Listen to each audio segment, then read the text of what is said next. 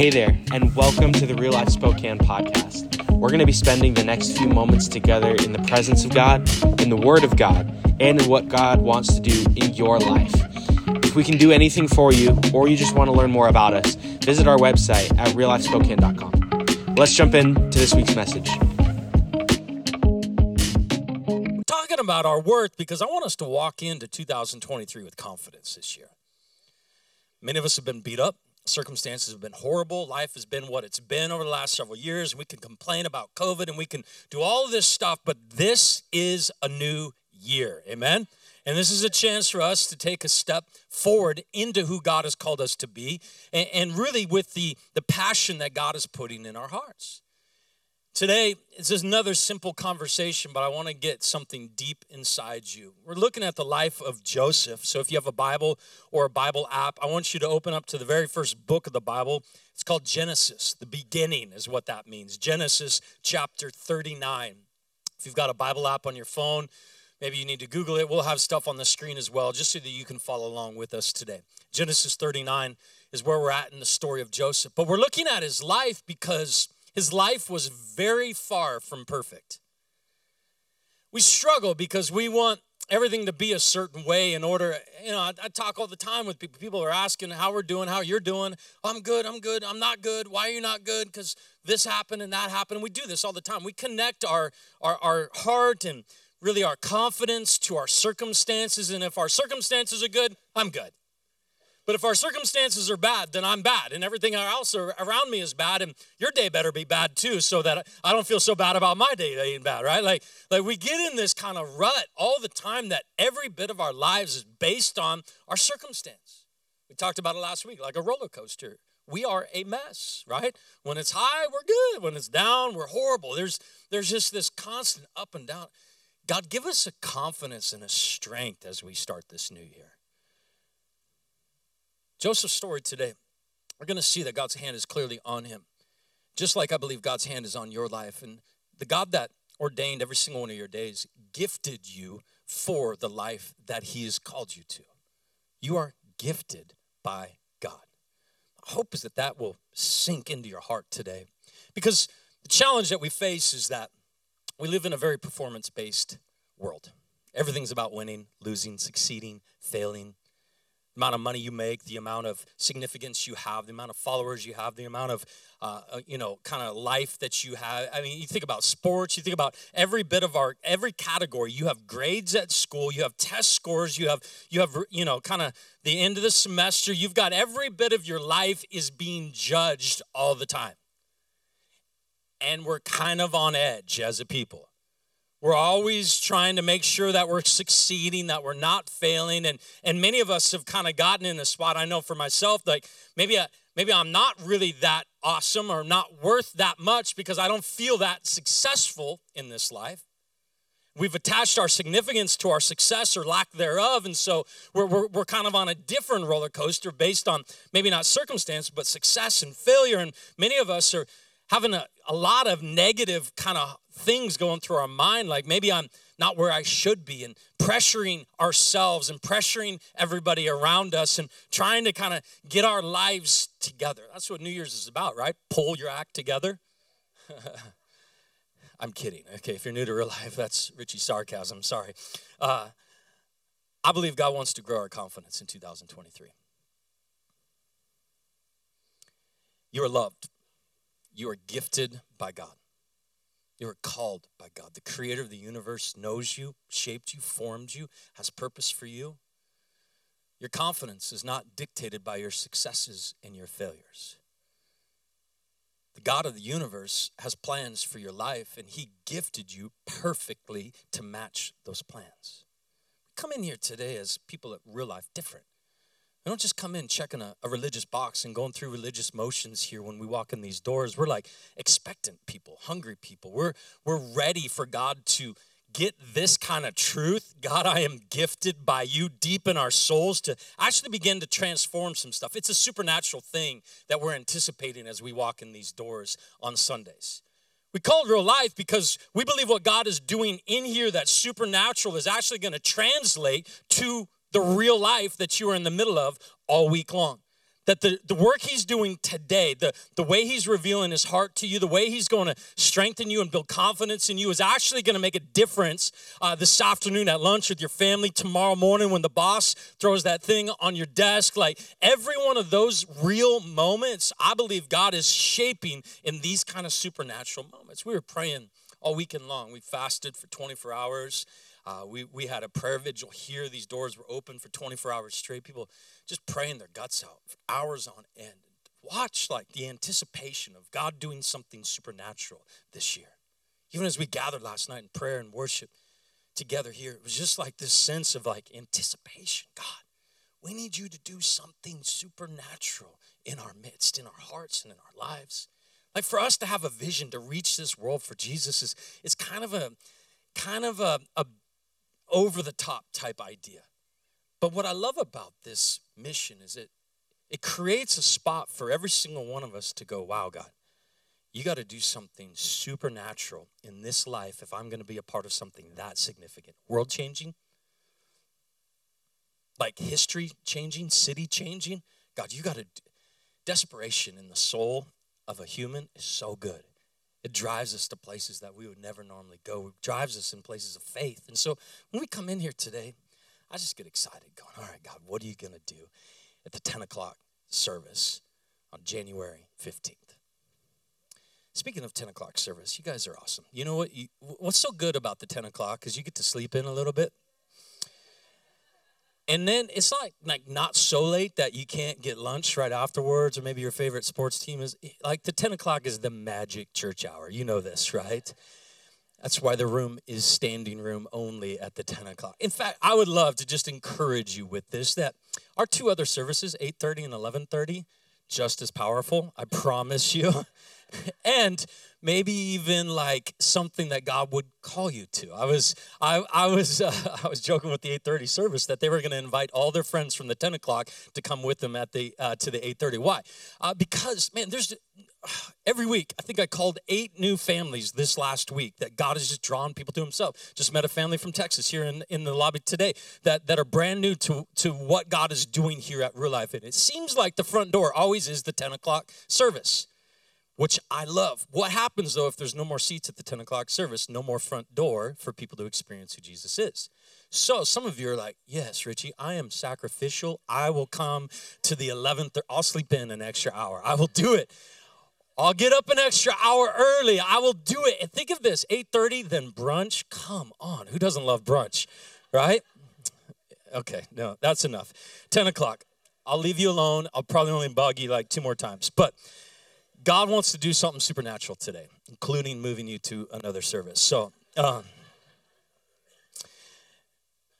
here's what I know is that the enemy is so good at getting us uh, in a place where we're insecure, stealing our confidence from us. I, I don't have anything to offer. My life's not significant. I'm not successful. I don't have what it takes. These lies are ruling so many of our hearts. And I believe that God wants to change that today. Joseph's story is going to, I really believe, help change that narrative in your heart, in your mind. Genesis chapter 39 is where we are today. If you've got your Bible, why don't you grab that? I'm just going to tell you the story, just so they maybe just kind of hear it um, in this way. We left the story off with Joseph being sold into slavery. The youngest of, a, of 12 brothers, and has these dreams, and his brothers uh, hate him for these dreams because he's telling them all about them, and they're all supposed to bow down to him one day. And uh, he's really, you know, kind of sh- just hey, if you have dreams, you know, in this world about people bowing down to you, maybe you shouldn't share them, right? Uh, but Joseph just, you know, he's excited. He's young. He's 17. He's just like, that's what I do, you know? And they throw him into a pit. Then they eventually sell him into slavery. And um, after he's sold into slavery, the, the slave traders sell him to a, a man named Potiphar. That's where we pick up in Genesis 39.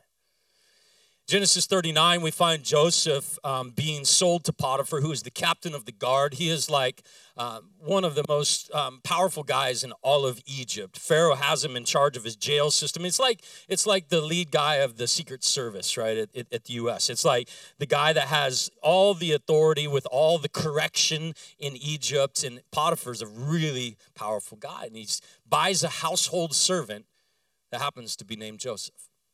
He puts him in his household and begins to take care of things. And pretty soon, God begins to uh, bless what Joseph does as he's serving at, at Potiphar's house, as he's um, um, just doing the things, the duties that he's been given to do as a slave at Potiphar's house, God's hand is clearly on this guy's life. The gifts that God has given him begin to surface, so much so that Potiphar takes notice and is like, man, this guy's super gifted. I got to give him more responsibility, more opportunity. It's like God is just creating this massive amount of favor everywhere that Joseph, everything he touches, it just seems like, wow God's hand is on this guy's life. Eventually, it eventually gets to a point where everything in all of Potiphar's house is under Joseph's charge. Nothing. The Bible says that Potiphar doesn't have to worry about a single thing other than what he's going to eat for his next meal. That's pretty impressive. Just think about like what it would be like to be free from every care because you have somebody in your life that is like that blessed and that put together. It's just evident. Well, Bible says that Potiphar's wife takes notice of Joseph. He's handsome and ruddy. Ruddy's a biblical word for cute, I guess. I don't know. It's it's uh, handsome. Uh, try that one. Just try it. Ruddy. Uh, she began to uh, oh it's well built that's another way to say it well built ruddy uh, uh, she began to take notice and she started inviting uh, him to sleep with her, seducing him, trying to get him to, to come to bed with her repeatedly. And he's resisting. He's he's like fleeing like no i'm not going to go to your house uh, be in the house with you. I'm not going to be anywhere around you. But she's just persistently coming after joseph. One day circumstances hit just right where he's in the house cleaning, doing whatever his household duties are, and she's there and there's no other servants there. She comes, she grabs him by the cloak and, and says, Come to bed with me now. And he rolls out of the coat. He like steps out of the coat, leaves it in her hands, and runs out of the house. She screams in this moment, recognizing, oh, I have the servant's coat in my hand. She screams. All the servants come running. And uh, uh, she she starts to make up the story. Hey, this Hebrew slave, he he came to, to, to toy with me, to mess with me, and he's he, he's trying to get me to sleep with him. And look, I, I screamed and he ran out of the room. I have his coat here to prove that he was here in my room trying to get me. Potiphar eventually hears of this lie that his wife is telling and is absolutely enraged. And uh, has Joseph uh, thrown into the prison that he oversees, into the jail, the place where criminals go to die. Joseph's life goes from pretty bad to even worse. This is the story from God's Word. When you hear this story, I just want you to kind of reflect on your own story, circumstances in your life. I want you to think about how tempting it would be for Joseph to disconnect from the purpose of God for his life, to give up on his worth, on his value, to see the betrayal that happened, the lies that were being spun as things of maybe God abandoning him or leaving him or, or forgetting about him. Can imagine how insignificant and worthless Joseph might have felt in moments like this. I want to pray and just ask God to speak to us. Would you pray with me this morning? Lord, we just come before you with your word, by your spirit, just ask you to be here speaking. There's people in this room, God, that need to know your grace, the truth of your love for them, the power of your gifts and your abilities inside them, God. Your church needs confidence, Jesus. Your church needs confidence, God. We resist the lies of the enemy this morning, all the the half truths that he spins to sideline us and keep us from our potential and our purpose in you, God. We just rebuke the enemy in the name of Jesus and ask God that you would be here powerfully, making your, your presence known, your love known, your grace known, God. We just thank you for your love, Jesus. Thank you that you would call us, God. I just trust you to speak. In Jesus' name, amen. So I don't know if you do this, but um, I was challenged by somebody that that um, invest in my life this year. I was challenged to um, pray about, think about, and kind of focus in on a theme or a word for the year. Anybody do this kind of a thing? All the ambitious people put their hands in the air, right? Some of you poo poo it like I have for years. You're like, oh, it's just another New Year's resolution. Some of you are really into it and you're really prayerful about it. Uh, I did it this year and, and put a word, you know, and really felt like all through the month of December, talking to my wife, we're like, uh, you know, kind of talking about it. We get to a New Year's Eve party with some of our friends and we're talking about our word for the year. And it was like, as everybody's sharing theirs, it's like so inspirational, joy and, you know, laughter. And I'm realizing, I think I did this wrong. like, I share mine, like sheepishly share mine, and they're like, referral. Like, I, well, this is my word, not your word, right? Well, your word is kind of a bad word for the year. I don't, you know, I, my wife's got to make, like, you might as well picked, like, you know, perfection as your word or something, you know. And, and it's like the kind of a joke a little bit, but I, I think I'm realizing something. I pressurize my life quite a bit. I don't know if you do this or not, but but I have this tendency to kind of put performance as one of the epicenters of my life and, and constantly evaluating everything I'm doing. Is it is it is it winning? Is it succeeding? Is it you could probably ask my daughters and they would tell you probably way better than anybody else that that that I kind of live with this like intensity of pressure about my life. And you know, when I picked my word of the year, apparently all of my heart was just revealed in that moment. But I think our story is, is maybe similar. Maybe yours is kind of like mine pressurized. That if, if I don't feel significant nor meaningful unless I get things right, unless I accomplish exactly what I set out to do. And I think as I've pastored people here now, the last 12 years that we've been a church together, a theme always seems to emerge as we're talking through maybe an addiction that you're struggling with or, or a marriage problem that you're wrestling with. There's this, this thing that we do as people. We use this, this, this tool in our lives to try to help us kind of pull it together, if you will. The tool that we often employ is called shame. And it's horrible, but, but it's really familiar for many of us. It's a tool that we employ when we feel like we're not succeeding and we're not meeting standards and the pressure is just kind of, you know, maybe needs to be turned up a notch or two in our lives. We'll take shame and we'll tell ourselves stuff like, come on, man, pull it together. There you go again. We'll say little phrases to ourselves like, oh, don't be an idiot. Have little whispers in our conversations to ourselves, trying to muster up motivation. That's what we're trying to do. Maybe I've been lacking motivation. I've been lazy or I've been, I've been struggling with, with just kind of a sense of complacency. And so I'll, I'll use this shame to kind of beat my, my soul up a little bit so that I can get going again. Here's the trap of shame, though, is that it only works for like an, an instant. You're like, oh, good. Had a good day, right? But then it wears off. And in order for shame to work the next time, like like like a dial on a on a like a on a on a voltage thing, you got to kind of turn it up. Get the paddles right? And it's like mm, like a little bit more heat a little bit more pressure a little bit more intensity. And, and we do this thing all the time.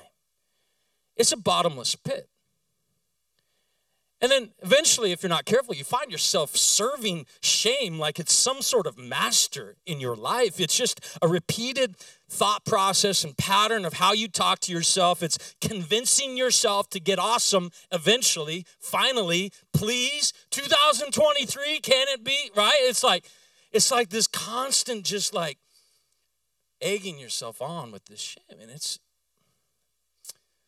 Paul, he wrote, writes in Romans chapter 7 and 8, he talks about the struggle that we all have inside of us. This is sinful nature that's ruling many of our hearts that causes us to be despondent at times, it causes us to say stupid stuff. The sinful nature inside of us is what leads us away from God. Those of us that have received Jesus as our Lord and Savior have been given a gift now of the Spirit of God that now dwells inside of us. And the good news is we have power over sin and death by the grace of God, the Spirit of God inside of us. But the sinful nature doesn't just vanish the moment we put our hope in Jesus Christ. Now there's a war on inside you. Do I listen to my sinful nature that I've listened to for decades or do I learn to listen to the spirit of God? Anybody know what I'm talking about? War inside me, right? And that war is raging in so many of our lives. Paul talks in Romans 7 there's all these things that I don't want to do that I keep on doing. And all this stuff that I want to do, I never do. He ends the chapter like, What a wretched man I am. He says, But thanks be to God. Because at Romans chapter 8, verse 1, he says, Therefore, there is now no condemnation for those who are in Christ Jesus. Condemnation, shame. Every one of us that have been brought into the family of God, into the kingdom of God, have a sense of confidence, not in ourselves, in the sinful nature that's inside of us, but in the Spirit of God. Our confidence in our ability to overcome the broken life that we've been in and all the craziness of our lives. Our confidence is not in ourselves. That's the trap of shame. Try harder, do more, do better, pull your act together. What are we doing? We are relying on ourselves. The Spirit of God has the power to overcome all the brokenness in our life. And it is only by the Spirit of God that we can become the people that God made us to be. And the enemy is so sneaky that he gets us leaning on ourselves to try to beat the brokenness inside ourselves. It will not work.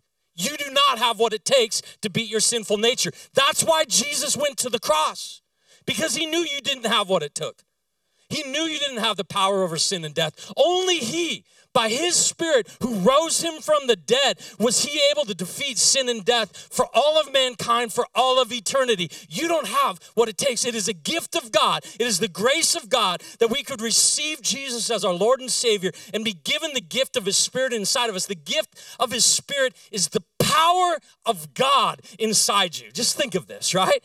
When, when, when you think about becoming who God made you to be, stop thinking about yourself and start looking to the Spirit of God to say, hey, if, if you've got plans and purpose, you wrote them down in your book, God, if you've got these days ordained, then you've got to bring about these days in a miraculous way because I can't get there on my own. See, grace is not just to save you, it's also to sustain you in every single day.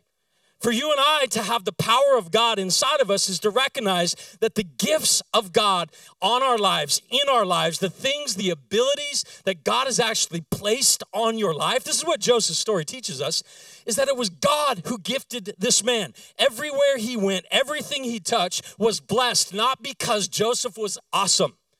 It was because God put his hand on his life, because God had gifted him for this life. The only way that you and I are going to live those days that God ordained for us, that he wrote in his book, is when we become more and more dependent on the Spirit of God inside of us, for God to produce the kind of fruit in our lives that only God can produce. That his gifts coming alive inside of us and through us by his power and his spirit are we actually becoming the kind of people. This is where confidence comes from not yourself. Self confidence is a horrible trap. Confidence in the Spirit of God inside you. Greater is He that is in me than He that is in the world. That's Bible. That's scripture, right? That's truth that you can hold on to. The same spirit that rose Jesus from the dead is now dwelling inside you. This is the power. This is the opportunity that we have is that you, real life, are gifted by God. You have gifts, abilities, talents, things that God has marked your life with. Not so that you can just live the best life that you want to live, but so that you and I can, can accomplish the mission that God has for every single one of us. So that we can become the kind of people that He's called us, designed us, gifted us to be. He has purpose planned for your life, and He shaped you perfectly to live toward that purpose. You and I submitted to the Spirit day in and day out is how we grow toward this purpose that God has for our lives. But you just got to settle your heart right here. I am gifted by God. You are. Last week it was this simple I am loved. This week it's this simple I am gifted. The God of the universe saw fit to shape me perfectly for the purpose that He has for me. That's where your confidence comes from. Joseph, what I love about his story is it's so messed up. Isn't it easy? It's tempting to look at, at stories with superheroes in them and go, oh, yeah, if I would just pull my act together too, then maybe I could. Joseph's life is a wreck. It is an abs like it goes from bad to even worse. Wrongly accused, thrown in prison. I mean, bad enough that his brothers hate him, throw him in a pit, sell him into slavery. Now, now he's being wrongly accused after all he did was awesome for Potiphar's house, right? He never did one thing to, to betray Potiphar or to, to, to lose his trust. And here, in one moment, one simple accusation ruins the entire trajectory of, of what Joseph thought life was going to look like. And now here he is again at the very bottom of life. It would be so tempting to connect our significance to our successes and failures. Joseph's story says, no, no, no, no, real life, do not do that. God has a bigger story that he's writing with Joseph's life. He's moving Joseph step by step by step. He's moving him because he has a plan to save his people through this guy. Joseph can't see that part of the story, neither can you see the future of your story. So, for you and I, just to rest our confidence in this okay, God, you've ordained my days, you've written them down in your book, you've gifted me for them.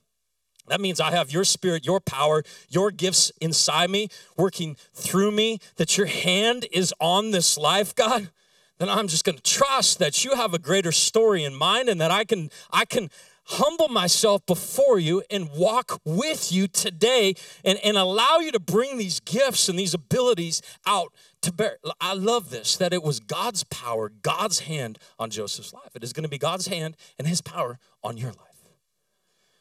Romans chapter 12, Paul writes to the church in Rome. In verse 6, he says, We all have different gifts. I love this because you're different people, unique stories, unique endpoints, unique contributions to the kingdom of God. We all have different gifts. According to what? According to who wants what gift? We have like a, a secret poll somewhere I didn't know about? No, it was according to the grace of God, the grace given to each of us. God gave you your gifts. He gave you your abilities, He gave you your talents, He gave you your skill sets. The God of the universe shaped you perfectly for the story that He has in mind for your life. He says, So if your gift is prophesying, then prophesy in accordance with your faith. I love that, with your faith, in accordance with your, what does that mean? It means as you recognize, oh, God has gifted me with the gift of prophecy or the gift of serving or encouragement or teaching. Like, as you recognize, oh, this is the gift of God on my life, then begin to apply faith to that gift. God must want me to use it for His purposes. Here's the faith part. You have no idea how this is all going to go or where it's going to go or what it's going to mean or how it's going to all play out in the end of your story. So it requires this faith. So, in accordance with your faith, then begin to prophesy. If, if it is serving, then serve. I love this. He doesn't put all this like asterisks and explain. Well, you know, as long as you're qualified to serve, as long as you've achieved a significant amount of success, then then you can prophesy. Then you can serve. If it's teaching, teach. If it's to encourage, give encouragement. If it's giving, then give generously. Some of you are like, why do I just make so much money all the time? This is why. God gifted you to give. You're laughing. This is not a joke. This is a big deal, all right? We don't laugh about encouragement. Uh, if it's clearly not my gift, okay? Uh, if it's if it's to lead, do it diligently. Oh, I wish he put a different word there. If it's to show mercy, do it cheerfully. Do it. God's gifted you your life.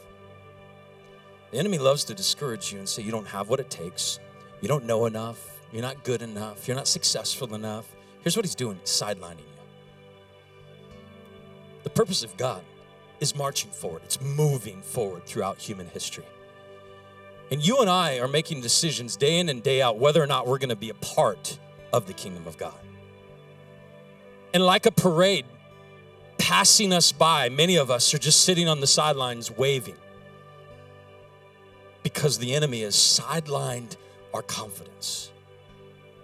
He's taken us out at the knees. The only voice we know is shame. We have no idea what the Spirit sounds like inside of us. And the kingdom of God, the, Jesus says that the kingdom is forcefully advancing and only forceful men will lay hold of it. You know what that means? It's going, get in. Don't just sit there, serve. Don't, don't just stand there, encourage.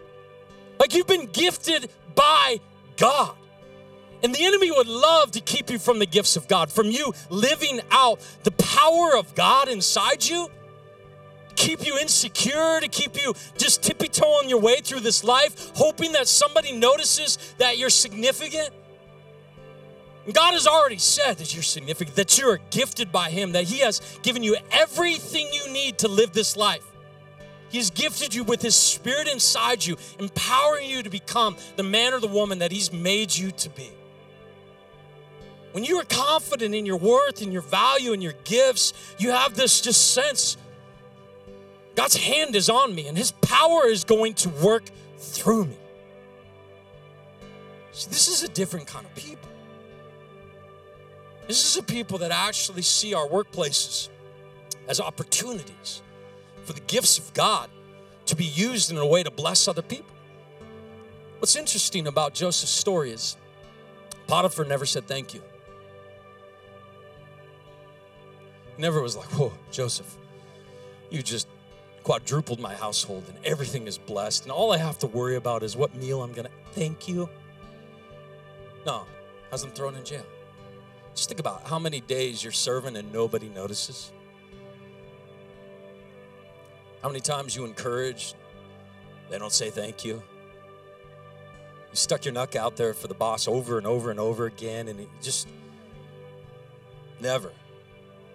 This is why it's so important to disconnect your worth from your successes and your failures and establish your confidence in the fact that God loves you and that He's gifted you for this life. You're not living for your boss's approval, for your coaches, for your teacher's approval. You're not living for the approval of your parents or these people or you there's one. The one that has created you, the one that is ordained every single day, the one that has wrote them down in his book, he's the one. See, this is where this is where our hearts feel with a different motivation, like a pure motivation. Not trying to pull our act together using shame as a weapon against our souls, but but us going, "Whoa. God, you've given me all of this and maybe nobody will ever notice what you've put inside me. Nobody will ever thank me. Nobody will ever give me accolades or awards for this, God.